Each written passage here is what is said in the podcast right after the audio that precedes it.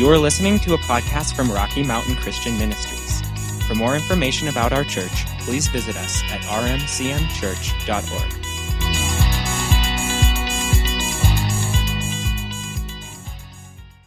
I, I titled this this morning when what do we do when um, scriptures collide okay so here's the deal we have heard two primary discussions that are going on not just karen and i but other people we've talked to uh, among christians in particular as we've all entered into this weird time. Uh, the first one we addressed last week there are a lot of believers out there and, and one of our one of our folks who prays a lot, talks to a lot of people, um, said this week that the, the main discussion that she's hearing among Christians is the idea that God sent this virus, uh, sent this virus for a purpose, is using it to teach people, judge people, um, break people down, you know, what, whatever it might be, strip things off of people. We addressed that last week. If you have not yet listened to or watched last week's message, I really strongly encourage you to get that. Um, and she said that she calls and prays with a lot of people. She said that the, the people that believe that, that God sent this, Christian, these are Christian people. She also talks to people in the world. Those Christian people that believe that are the people that seem the most fearful and the most agitated about all of this. And we addressed all of that. I'm not going to teach it again this week. We addressed as much as I could of that last week. Again, we're not saying that God can't grow us during difficult and challenging times. Obviously, He can and does. And, the, and it's valuable that He does. It's just that that's not His desired teaching environment. That's not, you know, Jesus never made people sick or or put them in harm's way in order to teach them. He didn't do it that way. He said he did it by his word. He both cleansed and taught people with his word. So, so that discussion is going on. The second discussion that's going on is about are we violating one principle, the principle that we have a mandate, right, from the scripture to meet together and worship together goes all the way back. It's not. It's just not the New Testament verses. We'll and we'll look at some of that in a few minutes. But I mean, it goes all the way back. God has always desired to meet with His people. He's made a way for them to meet in the wilderness. You know, He's emphasized this thing of meeting together. And so we have that. It's a mandate. It's, it's these, these are not suggestions. We are mandated by God to meet together and worship. So we have that principle we're also mandated to honor and respect, obey, submit to our government authorities. And it's it's not it's many places in the scripture. It's it's a mandate. It's not a suggestion. Okay, so right now it feels like those two principles, both of which are valuable, those are two truths from the scripture. They, we know that all, all of all the principles like that, all the truths like that, they all contain life. They are from God, they're for our benefit. We know all these things about the Word. Well, those two seem to be hitting each other head to head right now. So, which do we do? What do we do? So, the idea is that there are some times that it feels like two or sometimes three principles from the Scripture will conflict with one another. How do we walk through that? What do we do with that? This is not unusual. This is not, I'm just, this is a good example right here, and one that I've never been through before. I've never had the government come in and say you can't meet together as worshipers. And, and obviously, I want to make it clear they're doing this in the name of public safety. It's, a, it's the reasonable thing for them to do. I'm not disagreeing with it. I'm saying, how do we as believers handle this whole thing? Because it doesn't just involve this issue, it involves lots of issues. Some people look at that and they say, well, see, the Bible contradicts itself. No, it doesn't contradict itself. You have two equally valuable principles that need to be applied in different places at different times in different ways. We're not compromising one for the other. The, the answer, and I'll give you the answer right now and then I'll talk about it for 40 minutes, but Uh, the answer is you got to listen to the Holy Spirit. This is the way life works. Life is complicated. We never want to compromise the scripture, but we need to understand Jesus didn't just leave us here with a, with a how to book, you know, with a set of regulations. And so it, we just always apply this regulation in this way. He gives us the framework of the scripture, and it's all alive. Every bit of it is breathed by the Holy Spirit. It's alive, it's active, it's powerful, it's full of life, it feeds us. It's, it is the framework for our life and how we live. Absolutely, no question about it. But within that, He also gave us a personal guide and counselor to walk through life with us. He sent the Holy Spirit for this very purpose. We're not supposed to be living just by a set of rules and regulations. He never intended that. He sent the Holy Spirit. So the answer is you've got to listen to what the Spirit of God is saying and do what He tells us to do within the scope, within the framework of what the Scripture lays out. So let me give you some other examples of this. Whenever we talk about this subject, let me just say it this way it is wisdom for us, it is godly wisdom to understand that there are times when various biblical truths, it feels like they oppose each other. But again, that doesn't mean it's contradictory. It means life's complicated, and one of those is more applicable at the time than the other. And most of the time, this is also a good example right here, what we're living in. We can find ways to meet both of them, to meet the spirit of both of those mandates, which we are doing. We're doing that by meeting together virtually right now. You know, again, if, if we were in a situation, you got to understand, there are people all over the world that never get to meet together publicly. They never get to worship together. It is illegal. They will be shot on sight for even admitting that they're Christians. There are people, you know, taking care of that in a lot of different ways all over the world. We as Americans, we have this wonderful freedom, which we need to defend, to meet together publicly to worship. Uh, that's a very important part of our experience and culture, and, and thank God for it. But right now, in order to meet this mandate over here, we're meeting in a different way. And, and that's, that's not a bad thing. But here are some other here are some other examples. Usually, whenever I talk about this, I use these verses out of Proverbs chapter 26. Uh, Proverbs 26 4 says this it says, Do not answer a fool according to his folly, or you will be like him yourself. All right, so that means don't get into an argument. The word fool in the scripture, in the Old Testament in particular, means a person who denies that there is a God. So they're working from a totally godless framework. They reject God, they reject the Bible, they reject the whole premise, okay? And, you know, we, we all know people like that. So, so doesn't mean God doesn't love them, just means they reject all of that. So, so their thoughts and their ideas come from that foundation or lack of foundation. And so this scripture says, Do not answer a fool according to his folly, or you'll be like him yourself. In other words, there are times when it's totally unproductive all it does is divide the, the relationship and the possibility in the future of being able to talk to this person about the Lord, to, to nitpick and get into an argue with, um, argument with them about all the different things that they might put out there. So it says, don't do it. Okay? The very next verse says, Answer a fool according to his folly, or he will be wise in his own eyes. In other words, we have to give poor truth into stupidity at times. Um, or people just become more arrogant and they, they never think about um, whether what they're saying is, is right or wrong. They just become more arrogant. So one, the one verse says, Don't answer a fool according to his folly. The next verse says, Do. So which is it? It's both. But we have to hear from the Spirit of God in different situations. And again, I've told you this every time I talk about this. I talk about my experience online uh, primarily on Facebook.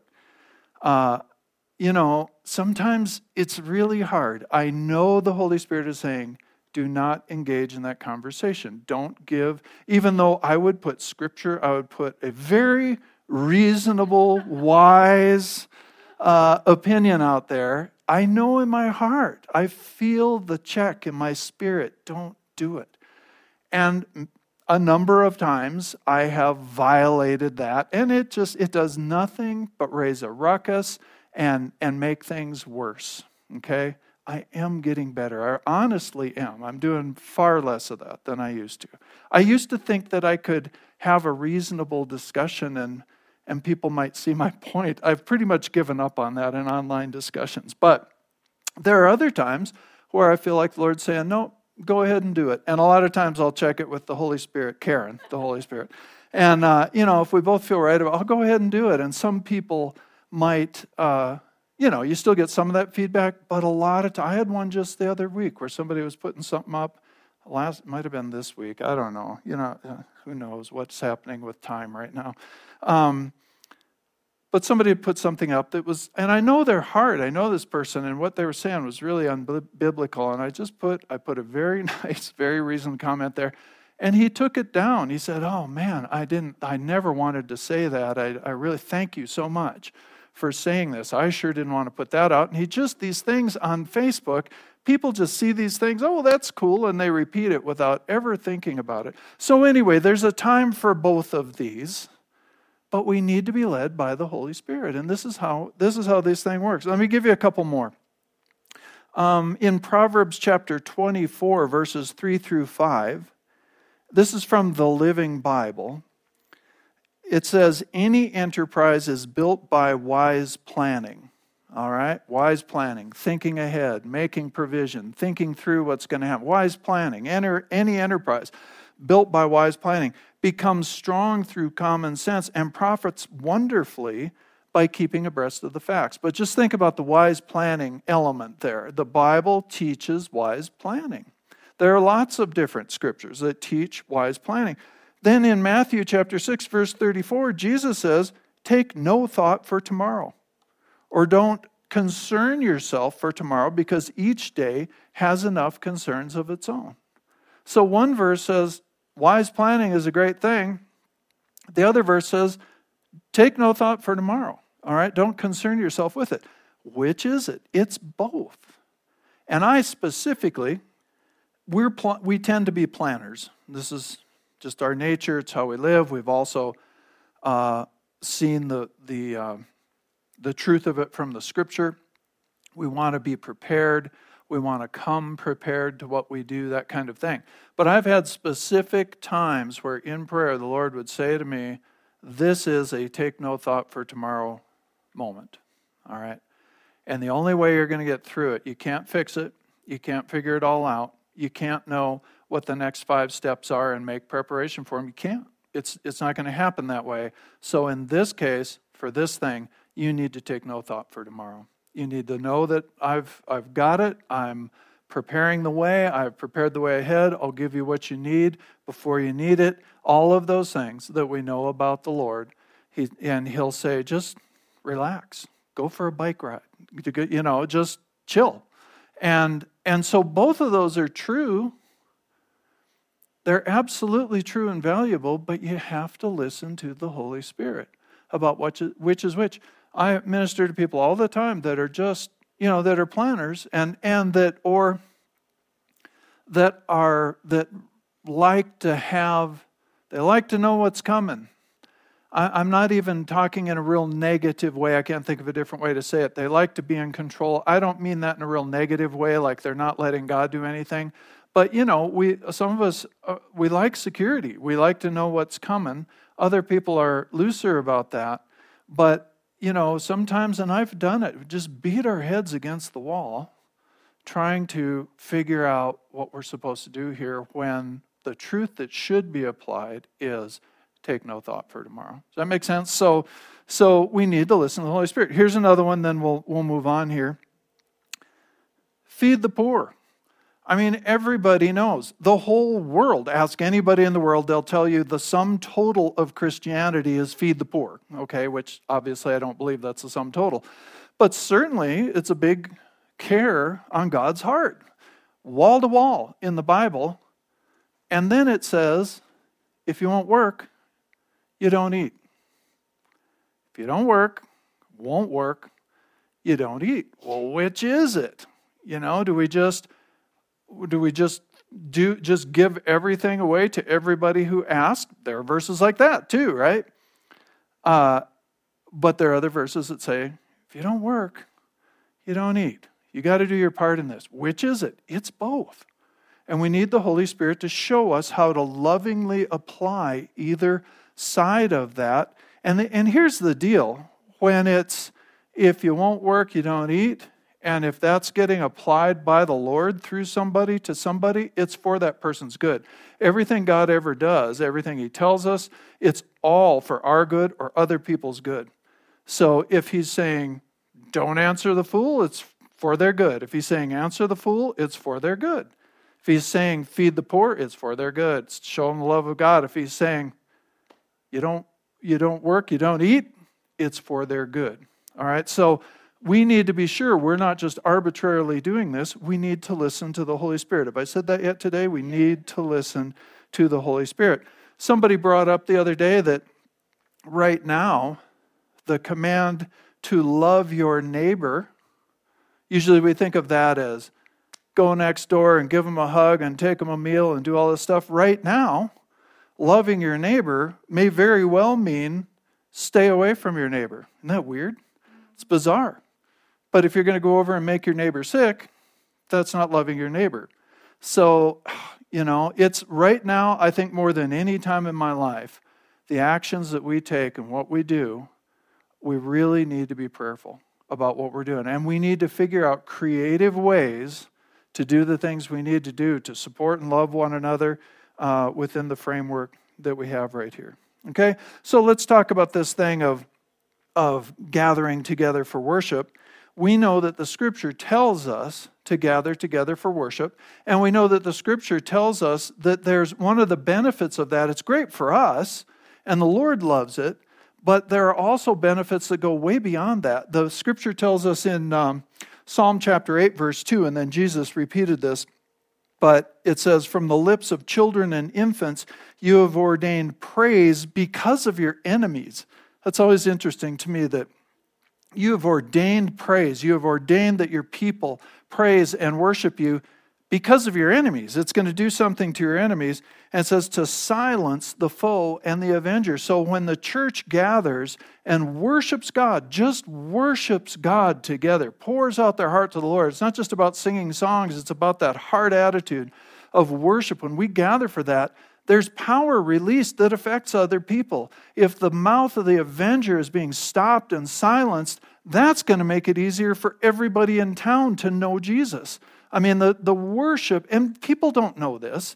Uh, I saw a thing the other day, it was in a discussion about probably mountain biking. And there's uh, anywhere you look right now, there's the bickering back and forth. Should you even get out of bed in the morning? Are you, are you okay to get out of bed and walk out your front door? Or should you not do any of that? You know, and people are fighting about it. Anyway, this person was saying people are, this was before the last orders came out, people are not allowed to gather, especially for church. Especially for church. And this is one of those moments where I wanted to just kindly ask why would it be worse for this was back with nine people or less? Why would it be worse for us to gather to worship than to gather for a picnic in the park? Well, you know, explain to me. I didn't. I felt like the Lord was saying, leave it alone. And I, and I, I didn't, because I know the answer I'd get anyway. But, you know, the, my point is the world doesn't get that the church gathering is important. And I think that's why we don't see it addressed very much in most of these orders, at least in our state, because sadly, the church is so devalued, but people don't get the spiritual part, and I don't expect them to. I don't expect people that don't know God to know that demonic forces are silenced over their life when the church gathers to worship. How are they going to know that? I don't, you know, I understand.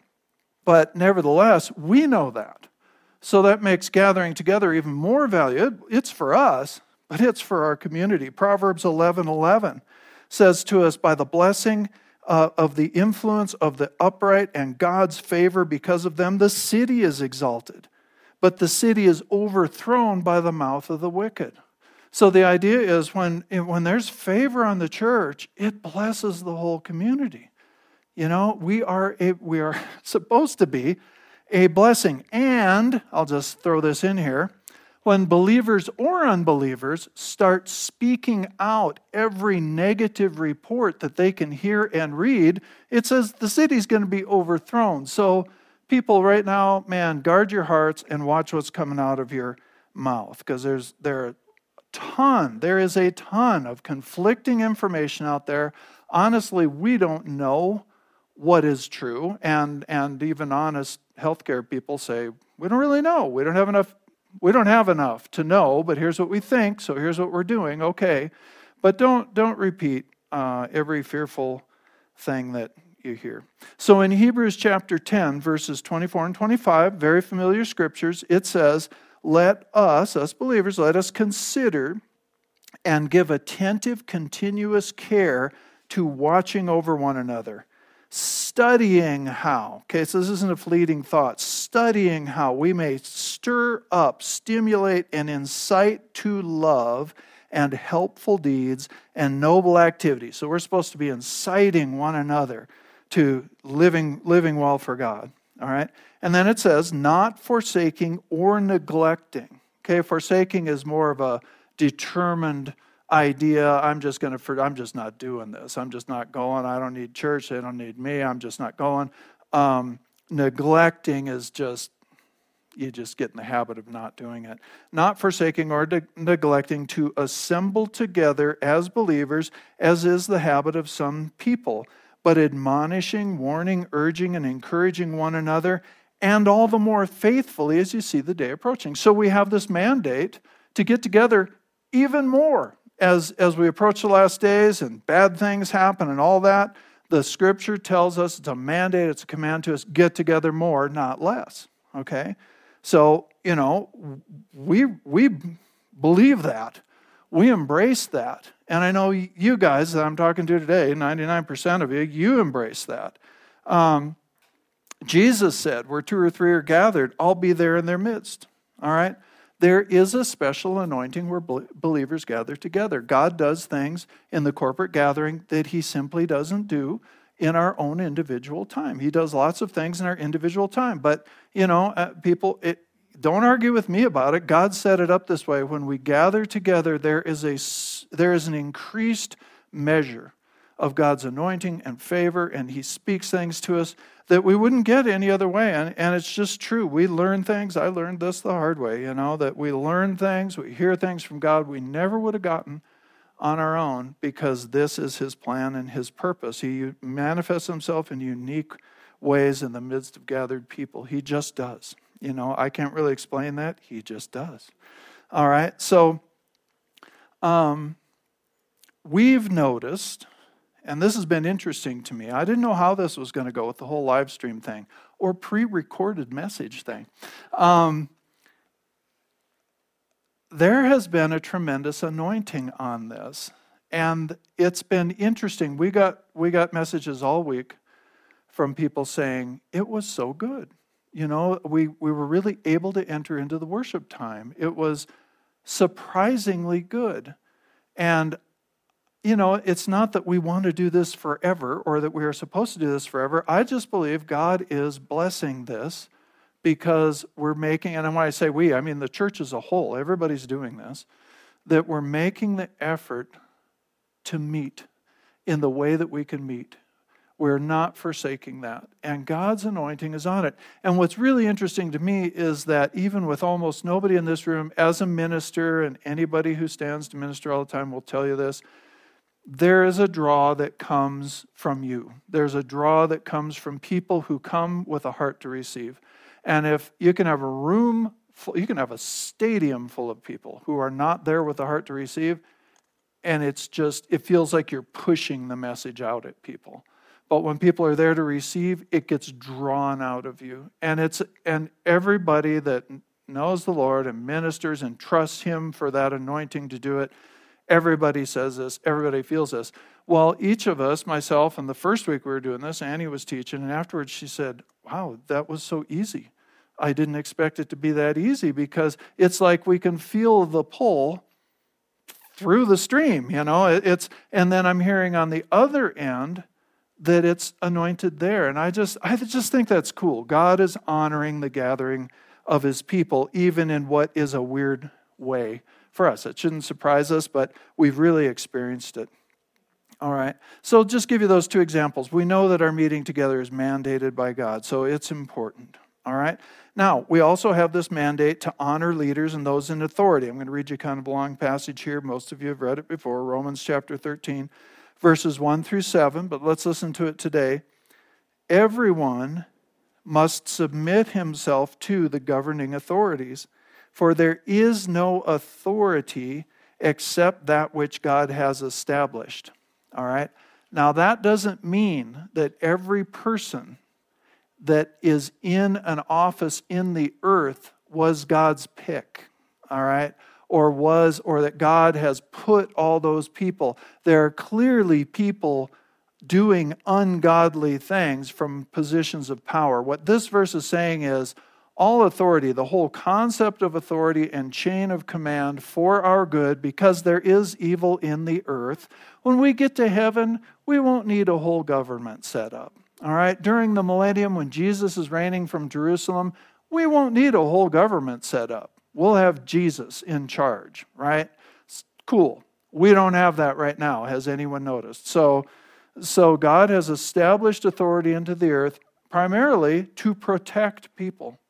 I know it doesn't always get used that way, but this is why it's there. This is why authority, all authority, all authority is given for the purpose of serving people and making things better for people. Doesn't matter if it's a parental authority, a husband, uh, the submission, and uh, which I believe goes both ways between husband and wife, whether it's a government official, a police officer, a school teacher, whatever it is, God's intention in that is that people be safe, people be protected, people be lifted up, people be educated, people life be made better for people. Okay, we all know it's not always used that way, but this is the intention.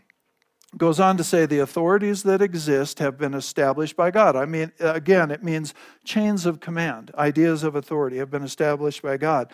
Consequently, he who rebels against the authority is rebelling against what God has instituted, and those who do so will bring judgment on themselves. For rulers hold no terror for those who do right, but for those who do wrong.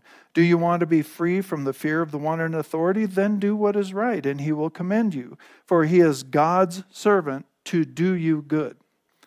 But if you do wrong, be afraid, for he does not bear the sword for nothing. He is God's servant, and agent of wrath to bring punishment on the wrongdoer. Therefore, it is necessary to submit to the authorities not only because, I love this verse, not only because of possible punishment, but also because of conscience. In other words, we're supposed to understand as believers authority comes from God. If I rebel against authority, and we'll talk about that in just a second, if I rebel against authority, if I have that knee jerk reaction against authority, then I am rebelling against God. Okay, I'm ultimately rebelling against what he did. So, because of that, because of that understanding, it's, it's necessary for us to submit ourselves to authority, not just because, not just what can I get away with? Am I going to get caught? Oh, there's less police out right now. They're busy elsewhere, so I can go 100 miles an hour up the valley. You know, it's not that attitude. It's the attitude of, for conscience sake. I'm obeying, I'm submitting to authority in submission to God. I'm submitting to authority to honor what God has done, and there really is blessing in that attitude. This is also why it says you pay taxes. This is a, this is a fun passage, isn't it? Uh, For the authorities are God's servants who give their full time to governing. Give everyone what you owe him. If you owe taxes, pay taxes. If revenue, then revenue. If respect, then respect. If honor, then honor. Give to everyone. And what happens when we give? we receive more back, good measure, pressed down, shaken together, and running over. All right? So, authority is ordained by God. It means it's set in order. It doesn't mean every individual is doing it right. And there is a place, we're going to get there. Don't turn us off. We're going to get there. There is a place for civil disobedience that's explained in the scriptures. So, that's valid, but that's different than rebellion. Civil diso- godly civil disobedience is done without a rebellious heart. Okay? So, um, Dominating structures are always ungodly. That's an ungodly use of authority, all right? Whether that's a husband over a wife, or a parent over a child, or the government over people, all right? So the word rebel, it means to set yourself in opposition to, to set yourself in opposition to. Doesn't mean there's no place for denying a government the right to exercise control in a certain area. It describes a heart attitude that automatically rejects authority, a heart attitude that rejects the ideas that are co ideas of uh, authority and submission. Okay? All right, it's a hard attitude that denies the right of authority to exist on any level and then, and therefore, ultimately denies God the right to hold or establish authority. So it's a hard attitude, and we have a lot of it. Our country is permeated in it. It's just a just an automatic rejection of the police officer, of government officials, of pastors, of mom and dad, whatever it is. You know, who are you? Who do you have the right? That attitude stinks in God's sight. And actually, 1 Samuel 15 23 tells us that rebellion is the same as witchcraft. All right, it's a rejection of God's authority and, an, and a usurping of authority and an exalting of personal authority for selfish use or ungodly use. All right, it, it says it's just like rebellions, like the sin of witchcraft. If you're having a hard time with what I'm teaching right now, think about what I'm saying, okay? Because there may be a little rebellion kicking up in your heart, okay? So, God's looking for an attitude that submits to authority out of uh, a heart attitude of honor and holiness, okay? Not an attitude that only does what it's forced to do. All right, we'll read one more verse and then I'll uh, give you some, some ideas about this. First Peter, one more passage. First Peter chapter 2, verses 13 through 17. Submit yourselves for the Lord's sake Okay, that means we're doing it unto God. Submit yourselves for the Lord's sake to every authority instituted among men, whether to the king as supreme authority or to governors who are sent by him to punish those who do wrong and to commend those who do right. For it is God's will that by doing good you should silence the ignorant talk of foolish men. All right, so God's will is not that you Sometimes ignorant talk needs to be silenced, all right? But he wants us to do it with the right heart and in the right way, by doing good, not by rebellion, okay? Live as free men, but do not use your freedom as a cover up for evil. I don't have time to get into that this morning, but that is a big idea. I'm free. I can do what I want. God has set me free. Jesus has set me free. That's right. And He didn't give us that freedom in order to exercise it in a selfish manner, in order to disregard every other authority in the earth. That's not using God's freedom. He's given us freedom, but He's saying, use your freedom well. Use your freedom to serve people, love people, pray for your leaders, honor your leaders. They're, we're not going to agree with everything our leaders do, even in the best circumstances.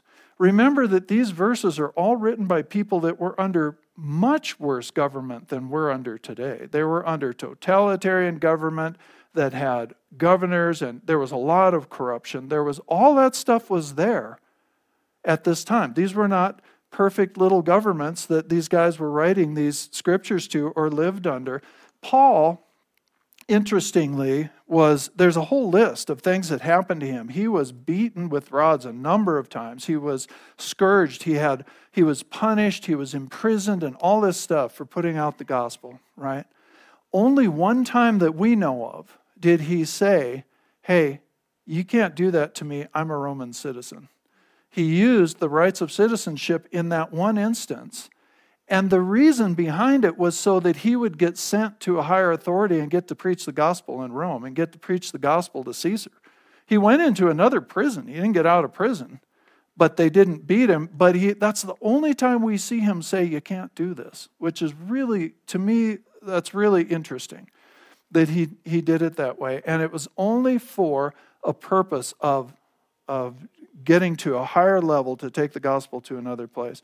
So it says, Don't use your freedom as a cover up for evil. Live as servants of God. Show proper respect to everyone. Now get this love the brotherhood of believers. So, agape, unselfish love, belongs one to another. Fear God. That's the strongest command in this little list. Fear God. We give the ultimate reverence to God above everything else. All right? Honor the king. Those are all in the same sentence. Loving brothers and sisters requires sacrifice on our part sometimes, right? To love unconditionally, it does. Fear God, have that reverence for God in your heart. Honor the king. All right, that takes fearing God. We honor the king out of fear for God. All right, they don't contradict each other. We honor the king out of our fear of God because God has said, do it. All right? When I honor authorities as an act of worship to the Lord, the Lord honors me. Okay, when you honor authorities out of an act of worship to the Lord, the Lord honors you. He releases favor over your life. And we've seen this in practical ways many times when we decided to, you know, we're, we're not going to rebel against this thing. We are going to go with this thing. We're going to pray for our leaders. They have a hard job. I don't agree with everything they're doing, but they're the ones that are there. They're the ones in those offices. And we're going to come with a heart to honor them and yield to them to a certain point that we'll talk about in just a second here. When we do that, see, we have to set aside the idea that God only uses godly leaders, that anybody else it's okay for us to rebel against. Man, read your Bible. You, you look at where Joseph was, you look at where Daniel was. Daniel served, Daniel rose, Daniel became the head of all the magicians in a totally ungodly, idol worshiping setup. He that was his title. He's a prophet. We know who he was. But in his role, he was called the head of all the magicians. You know, God used him in the midst of a totally ungodly system. And God used kings, ungodly kings that didn't know him, to get his will done in the earth time after time. So we can't just assume that because a person doesn't fit our political scope or our, you know, this is a leader, oh man, they should never do that. Granted, that doesn't give us the right to rebel against them. That doesn't give us the right to dishonor them to call them names, to write some of the stuff that's written these days online about President Trump, President Obama, President Clinton. I mean, it's been going on, I guess we didn't have online during Clinton, but anywhere in there, President Bush, you know, some of the stuff that's written about presidents, about leaders, it's awful. You shouldn't write that about anybody. You, you know, it's just nasty stuff. That is not a godly thing to do. All right? So, um, let me get this to you because we're about out of time. Acts chapter 4, there is a place for civil disobedience in the scripture. Okay, there is a place for this, for resisting authority, but it has to be done with a, with a yielded heart, with a submitted heart. It can't be done just out of that knee jerk rebellion. Acts chapter 4, beginning in verse 13. Now we know what was going on here. Peter and John were ministering to people, they healed people, they, they were teaching, and they were dragged into prison for it. Right? And then they were brought before the magistrates. They're trying to intimidate them into being quiet. And in verse 13, Acts chapter 4, it says, When they saw the courage of Peter and John and realized that they were unschooled, ordinary men, they were astonished and they took note that these men had been with Jesus. These guys look like Jesus. This is scary.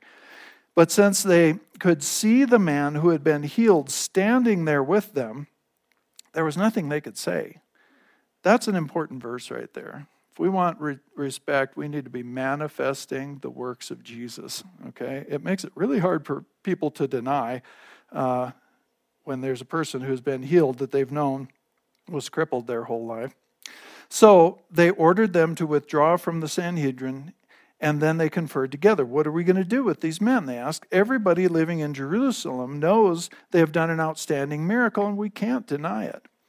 But to stop this thing from spreading any further among the people, we must warn these men to speak no longer to anyone in this name. Then they called them in again and commanded them not to speak or to teach at all in the name of Jesus. not to speak or teach at all in the name of Jesus. All right? Peter and John replied, Judge for yourselves. Look at how, look at how level this statement is. I'll just say it. They didn't flip them off, okay?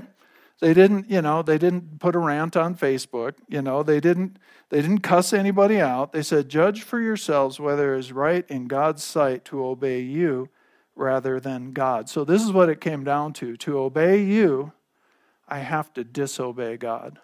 There's the line that is the line at which we have to say, no, I have to obey God. If it costs me my life, I have to obey God. If it costs me imprisonment, I'll, I'll minister in prison. I, I cannot disobey God. Why? Because I fear God, but I honor the king. All right?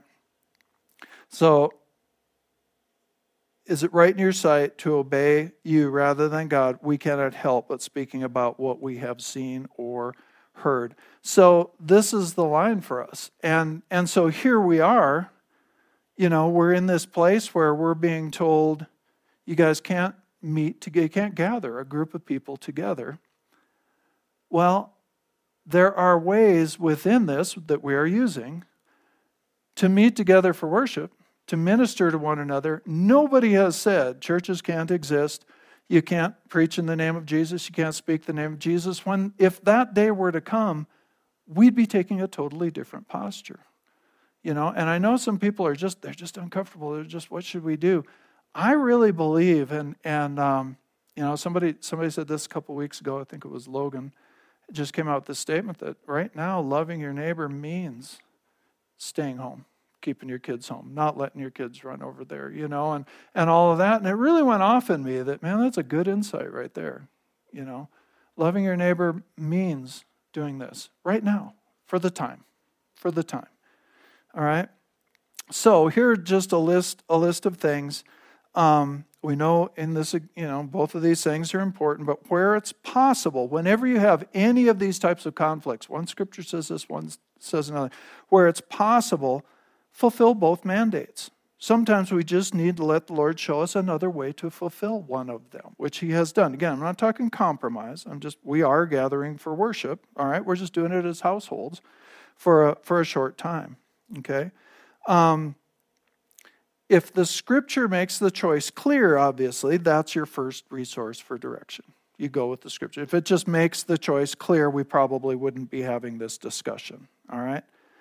Next, we always make the choice that best reflects the nature of God. God's not angry, God's not defiant, God's not rebellious, God's not self centered. All right? In fact, the Bible tells us that love, agape love, does not think of its own interests first. All right? It's not self interested. All right? Paul said, All things are permissible for me, but not all things are productive or beneficial. All right? It, it's, he, he was opposed by both secular and religious governments, and yet he only that one time used his rights. All right, and it was to further something for the gospel. So, bottom line, we have to be led by the Holy Spirit with these types of things. And, and so here's how that works. Just very briefly, the Lord speaks to us through the scripture. He brings the scripture alive. That's the Holy Spirit speaking to you. Scripture highlights itself to you. Uh, there's what we call the inward voice. You, you just hear the Spirit of God speaking in you, and it's not just your own thoughts. There's what we call the inward witness, which is a, it's just a sense on the inside of direction. It's a sense of what the Spirit of God is saying. It's an impression we say in our hearts. We just, it's an inward knowing. The inward witness is just an inward knowing. What it literally is in the scripture is, is it's a, an agreement or a harmony or a symphony between what the Holy Spirit has on his heart and what is now in your heart. And there's an agreement. There's just an inward sense of agreement. That's the Holy Spirit speaking to you, telling you where to go, telling you which way to do. He, he speaks through visions and dreams sometimes. He speaks through prophecies. He speaks through gifts of the Spirit. And, but I think one of the primary ways that he speaks to us in a situation like this, where we're not sure is it A or is it B, is by the peace in your heart. Colossians 3:15, especially from the Amplified Bible, says, "Let the peace of God act as an umpire in your heart." And it does. You'll just have so often we just look at it, which way do I have the greatest sense of peace. What, where, where is the peace? There's more peace to go this way, so we'll start walking that way. And, and I think the leading by the peace in your heart is one of the, when, when messages are confused, one of the, one of the best ways. Another way is it, it says that uh, for the godly, his integrity will guide him. A lot of times, one, one decision just has more integrity to the other it's, than the other. It's more godlike, it's more honest, it's more open, it's more transparent. It has more integrity, more consistency. All right, so all of those ways are ways that God speaks to us.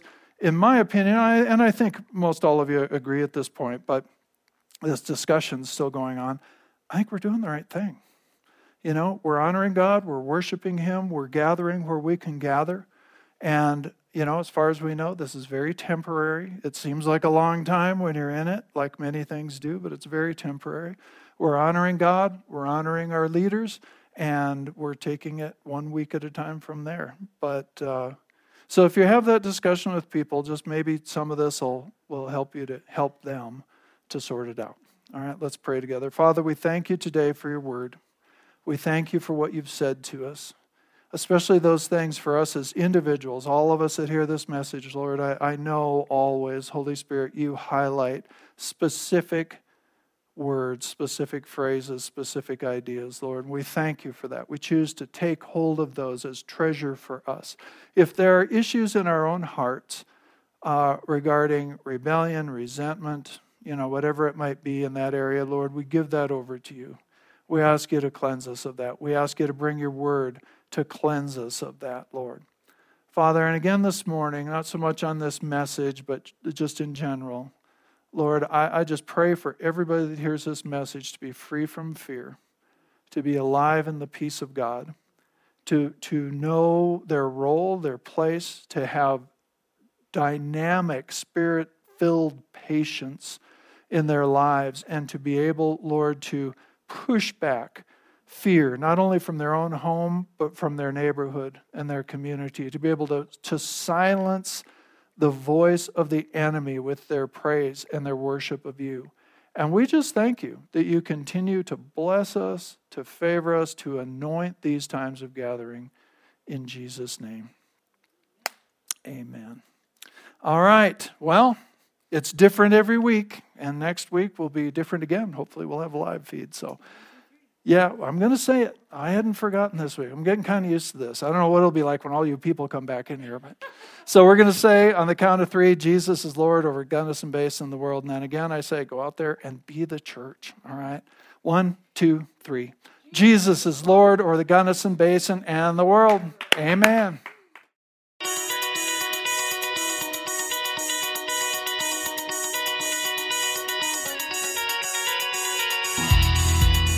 You for listening to this message from Rocky Mountain Christian Ministries in Gunnison, Colorado. We hope you will visit us at rmcmchurch.org, like our Facebook page, or subscribe to our messages on YouTube.